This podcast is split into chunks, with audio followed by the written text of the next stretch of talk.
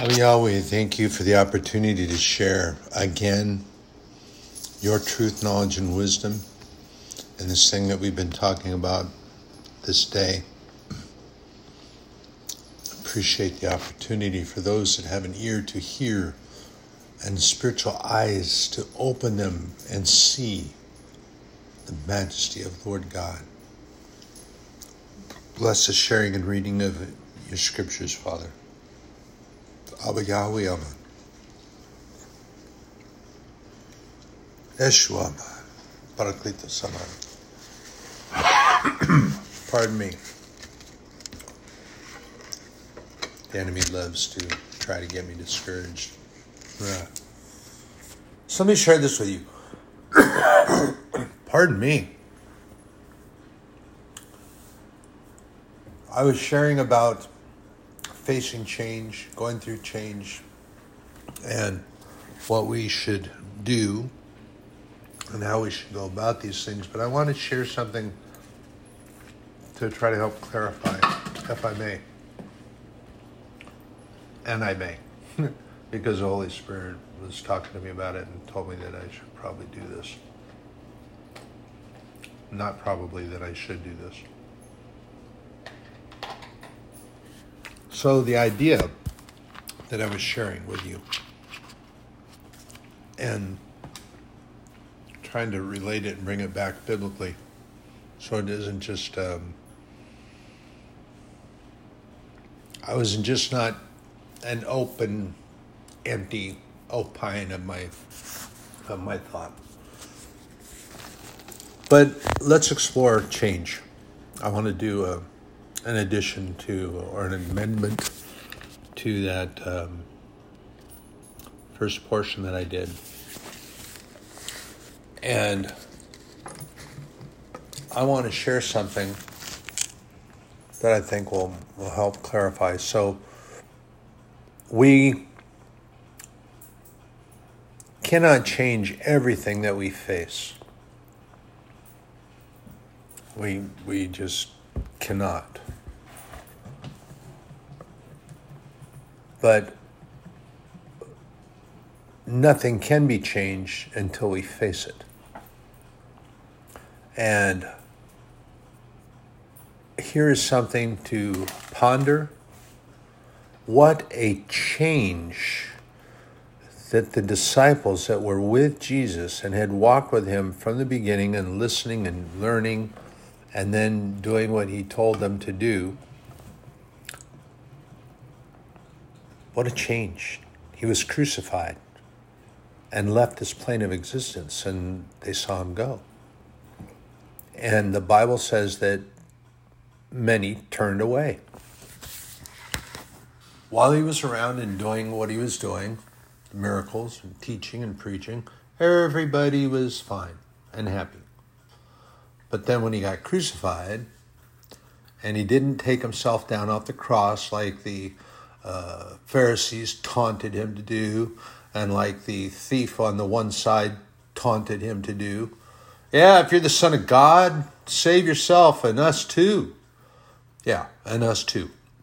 You're a murderer, a liar, and a thief, and and Jesus should just have the angels take him down and bring you along because.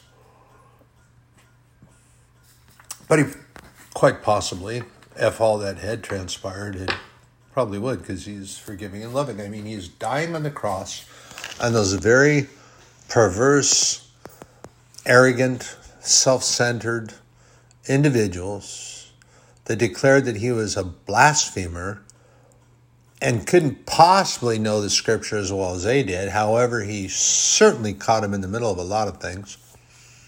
And um, he was hanging on the cross lifted his eyes to heaven and cried out to his father, Forgive them, for they know not what they do. So, quite possibly, he would have done that very thing with the thieves. And the one asked for, did, right there hanging on the cross, asked for forgiveness. And Jesus said, This day will you be with me in paradise. So when he gave up the spirit, that thief who asked and confessed his repentance was changed in the moment and twinkling of an eye into the soul that went to heaven and glorified there by asking forgiveness. And what kind of change was that? Miraculous change. Changes can be done because the Bible tells me they can be done, and all we have to do to get that accomplished is have faith. Remember those molehills that we push up into mountains and then we decide we can't get around them, can't get over them? Surely can't tunnel through them. But we pushed them up to those massive mountains. And sometimes we build a mountain range around our houses and then we get so discouraged and distraught and we don't want to go out anywhere. But with faith the size of a grain of mustard seed, those are pretty tiny. In case you haven't seen them, if you take, uh, let me see if I can do this correctly. So if you take your two forefingers and your thumb, both your thumbs, and you put the thumbs end to end and the forefingers uh, end to end and kind of put them on top of each other, and you see there's a little diamond shaped opening in the middle. Well, squeeze that, squeeze your forefingers and your thumbs and and put them down and just shrink that little hole to virtually near nothing. You can just barely see it. That, my friends, is the size of a grain of mustard seed. Pretty tiny. Um, it's even smaller than, uh, oh, it's even smaller than a poppy seed. Poppy seeds can be a little large. It's smaller than a poppy seed. Very, very small. And Jesus tells us that you have that faith. That much faith, that's all you need. And those mountains will be cast into the sea. I've shared with you that God could do that to the literal mountains you see up in the mountain ranges, if you have any near you. I don't have any around me. But if it's a righteous request, it's a prudent request, and it's the will of God to do for you because you asked it to be so and you exhibited the faith for it, He would do it. However, let's be wise about that. The analogy that Jesus was using, much as he does in calling us sheep, but these are not real mountains, brothers and sisters. These are what we convince ourselves in our mind's eye. Just like the spies have shared with you, they saw that they were, we saw ourselves as grasshoppers. Therein is the crux of the matter and the bottom line. We saw ourselves. Not so. God promised, but you convinced the rest of them that it wasn't to be done. But change, facing change to get things accomplished. When you're um, when you're heavily o- overweight, and some folks are what they call morbidly obese, um, and much of that is simply because they allowed themselves to become that way. And then, of course, you're going to have those who are saying, well, that's not a very nice thing to say, um, yada, yada, yada, and try to make excuses. But remember, I simply tell the truth, period. If you're going to get all offended about it and get your knickers in a twist, just stop listening. But the fact of the matter is that some people have glandular issues and they and that can be helped. But some people, such as myself, allowed myself to become that way. And not to uh, make excuses for it, but some things and, and research that I was doing medical wise that um, medications that these so called physicians are supposed to be aware of, side effects and issues, and yet they don't share that, and much of that was an issue. And I stopped going to the pharmacy and the medicine cabinet that hangs on the bathroom wall and digging through medication that is given by pharmacists because they took natural medicine that God provided from His medicine cabinet to share with us, and they decided in their arrogance that they will change it. They will face that change down and they'll make it better, faster, and stronger.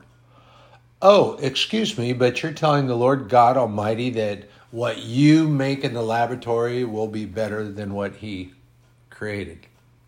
Sad. But not to say that all physicians are bad and not all pharmacists are bad. There are many that follow the teaching and the guidance of the Holy Spirit and God. Sadly, I had several physicians that were not that way. but I decided to face that down make a change, and many do. They didn't start dieting and exercising and all these things that they said they're going to start to do. And they do it. And many follow through with it. So they faced a change and they decided to make a change. My facing that change was with the sovereign Lord God Almighty, Abba Yahweh, Heavenly Father, maker of all things made. I partake of his medicines. Um, I'm not saying that all pharmaceuticals are, are terrible. I'm not saying that all physicians are terrible. I'm just saying you have to be prudent. You have to be checking into things. I'm going to show, doggone it, I closed it up. Ah, sorry, I got to go back into one of the epistles that John wrote because I found something that is um,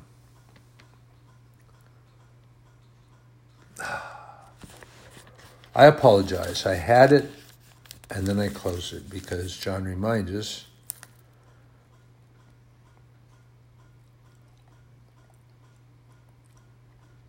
Hmm.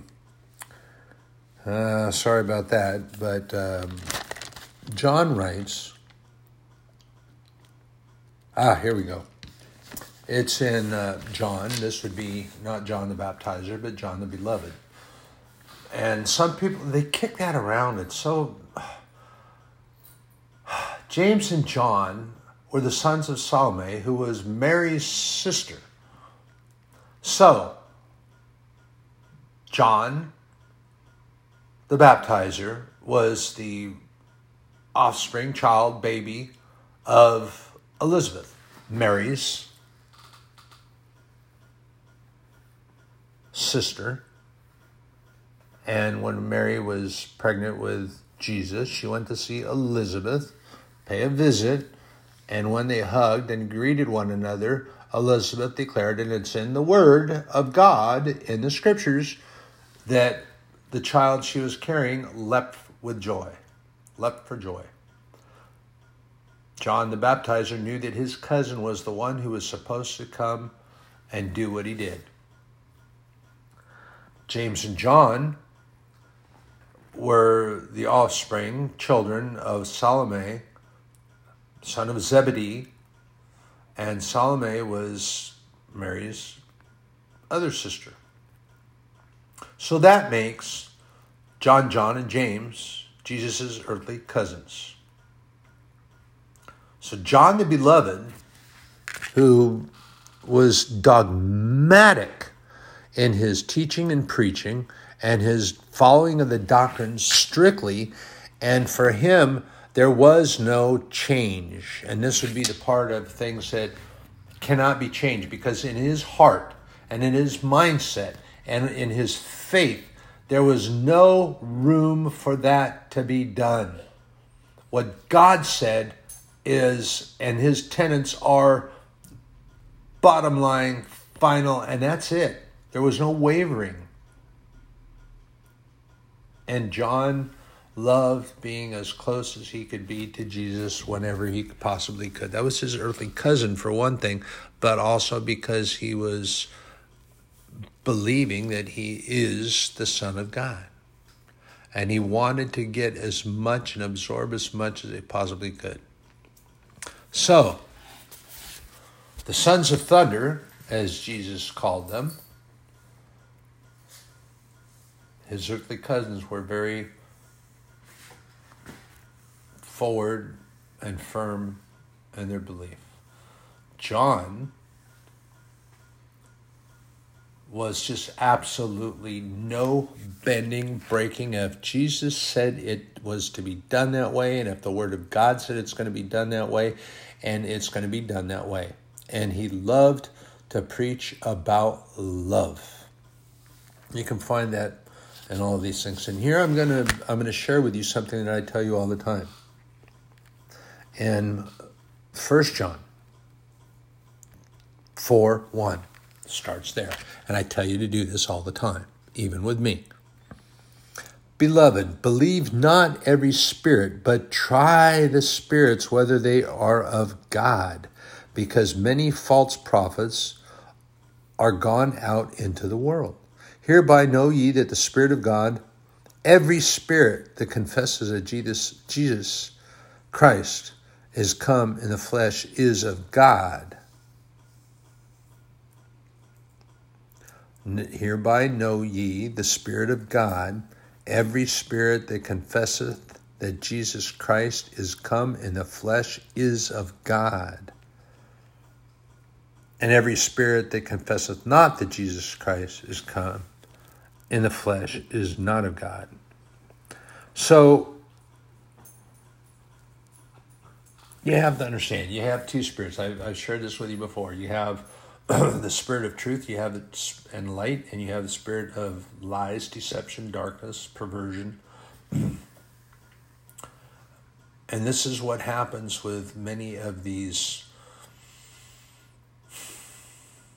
self proclaimed preachers, priests, whatever, whatever title they want to give to themselves, and they teach falsely, and the doctrines that they profess are false. They are lies, they are deception. Try their spirit. The Holy Spirit will tell you the truth. And He will tell you whether they are truthful and of God or should you flee. I believe it because he's done it and he said so. But John was unwavering in changing from this. He was he was um, out on in the mission field and was at a church that he'd been to before, and the uh, elder or the uh, shepherd of that church said, pulled him aside and said, John, John, can you teach on something else other than God? When you come, we love to hear you teach, we love to hear your preaching, but share something about something else, not about love of God and Jesus and all that again. John said, I can try. He acquiesced. However, hadn't even really got into the meat of the matter and started teaching about God's love, loving Jesus, following his rules, following the command. And what are the greatest commandments. Love thy Lord thy God with all your heart, soul, and mind. And when they asked Jesus, what is the next most important? And Jesus immediately responded, to love thy neighbor as thyself. And love them in the same way. And show out that love that God has put within you John did not waver. He would not change. Why? Because the valuation of mammon is not as important to him. It isn't important to him. That the valuation that God gives is much more important. And Jesus used the phrase when talking about John uh, fairly often, a few times. And this is John, the beloved of Christ. This was spoken of by him. Jesus shared that, and this is John, whom I love. And from the cross, he gave John direction to take care of his earthly mother. You might remember when he's hanging on the cross, he says, Behold thy mother, behold thy son. So his earthly cousin was going to take charge and be looking after Jesus' earthly mother. John also had charge given, and you will see that he was giving uh, given charge over the churches, and he was overseeing and trying to make sure that they were following God's tenets. And these were the seven churches that John, while on the island of Patmos, in the revelation of Jesus Christ and the apocalypse that was transpired through this. Don't forget, Mammon has changed apocalypse to uh, be more like Terminator and all that other silliness. That's not what it is. Apocalypse means the revealing, the parting, or the uh, unveiling, the uncovering. It comes from the Greek, apocalypto. And in some translations of the Bible, as I've shared with you, when you read above the first chapter, first verse, and all that, it will say the revelation of Jesus Christ.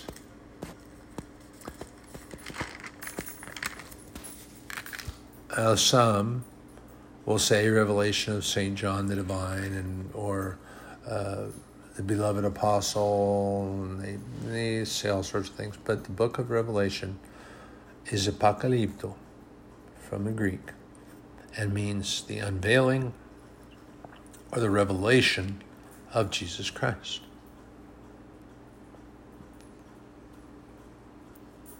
And we have to remember that things can change, but we have to face them.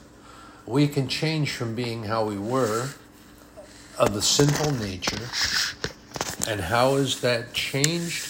It changes by facing the fact that it's truth and that we confess with our mouths the fact to Lord God Almighty and repent and be forgiven and be changed and change from that pool hall hustling go go dancer strip club lap dancing guy or uh, I guess women can get that stuff I don't know. But changing from that person and realizing that that's pretty despicable and throwing it away and becoming who you are meant to be. And as I've shared with you on numerous occasions, I don't speak this way because I am all high and mighty and and uh, better than anyone else because that is not truth. Not truth. But here's the other thing, too Abba Yahweh does not expect us to be perfect. Now, remember, I was, uh, yeah, that was just, that was last, yesterday, last night. The um, justification, we are justified we are justified by grace and faith in God and by His grace and mercy that we were saved. And Jesus came to do that for us. And as I've shared with you, there's several definitions of justify. Now, in printing, it's called justified or justification when all the material is set to type, ready to go to print, and all the margins have been straightened and you have everything aligned as it should be. However, there is something that if anybody's been around a printer, printing press, or been had an acquaintance who's a printer, happened to be that I've been alive long enough that I did have an occasion that I had an acquaintance who did that very thing.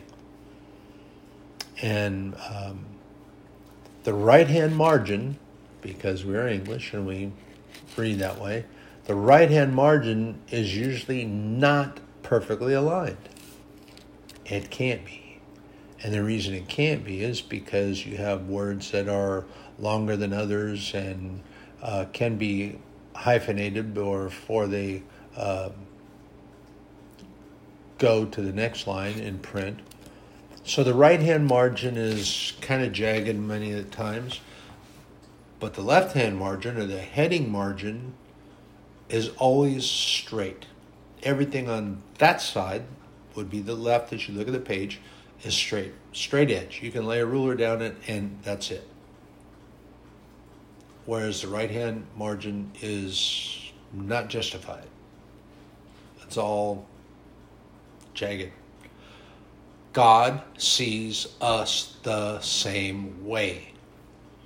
He knows that we're not perfect. He does not require us to be perfect. It's just that we confess that, yes, I confess that Jesus Christ is the Almighty, blessed Son of God and came and died for me.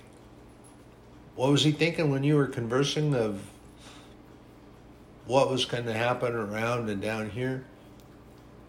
He was thinking about me, Father. Abba Yahweh, he was thinking about me. And I'm justified. I'm redeemed. I'm saved. God issues with some of the stuff I'm saying and sharing. Try my spirit. Simple. Try my spirit. And John, I share with you right there, is he tells us to try the spirit. I'll read it again because some might not quite got it or maybe didn't even hear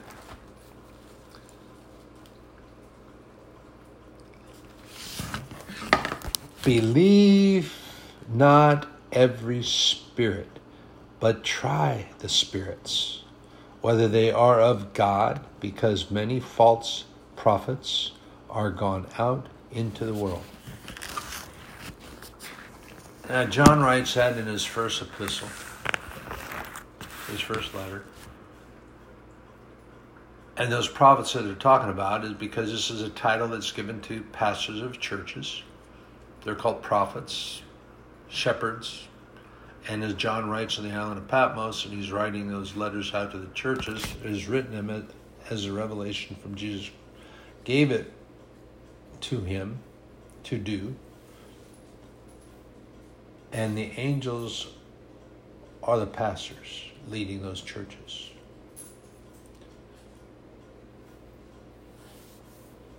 So John is very steadfast. He's very dogmatic because the tenets of God require walking that line, walking that tightrope. And he was very dogmatic. He was not going to allow for change. When he went to the church, he was going to start teaching, and they came and said, Hey, John, can you do something other than that love that you always talk about again? Can you share something new, something different, something to hold their attention? Oh, yeah, okay. And lo and behold, not long after he started the sermon, did he start teaching about the love of God that is put in each and every single one of us.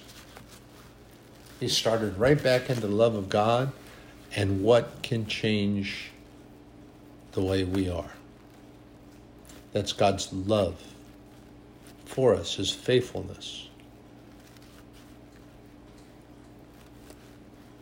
So, that I believe is going to be what we think about read about that we can face changes and we can face all things through Jesus who holds us up, faith in Father God, and stepping out and stepping forward and going. I do believe that Jesus Christ is the only begotten Son of God. I will have faith in you, Abba Yahweh. Let's go, Holy Spirit, guide my steps. Pretty simple, but some make it much more difficult than it needs to be. Love you, brothers and sisters. Pray for you. I'm going out I'm coming in. When I go into the bedroom and I'm going to lay my head on the pillow and get ready to go to sleep, I'm going to pray over you. Again. And I do it each and every morning, each and every night. It's just what I do because that's what I'm told to do. And I will follow and be about my Father's business, period. I just want to have the strength so when some person, and I'm, I'm fairly certain that I'll might be around to see that day happen. I don't know. I can't testify to that because tomorrow doesn't belong to me, it belongs to God. And that is what I have to say about that. I'm going to follow His will, be about my Father's business, and get it done.